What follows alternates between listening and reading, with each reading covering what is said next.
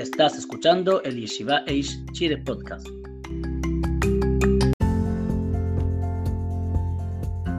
Hola, hoy día vamos a hablar sobre el kugel. Si uno va a comer kugel, el cual tiene un pepinillo encima, algunos opinan que la braja del pepinillo se anula debido a que el kugel es lo principal, por lo que se hace solo mesonot. Sin embargo, otros poskim dicen que como no está puesto el pepinillo para comerlo, sino que solamente de una forma decorativa, uno los debe comer separadamente con sus respectivas verajot mesonoteadas. Kugel en la plata eléctrica short. Cuando uno pone el kugel en la plata, debe tener cuidado de no dejar el pepinillo encima del kugel, ya que puede entrar en temas de bishul, cocinar en Shabbat.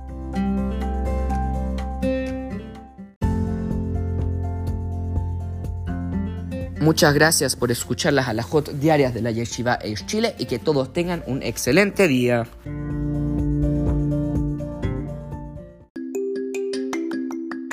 Gracias por escuchar el Yeshiva Eish Chile Podcast.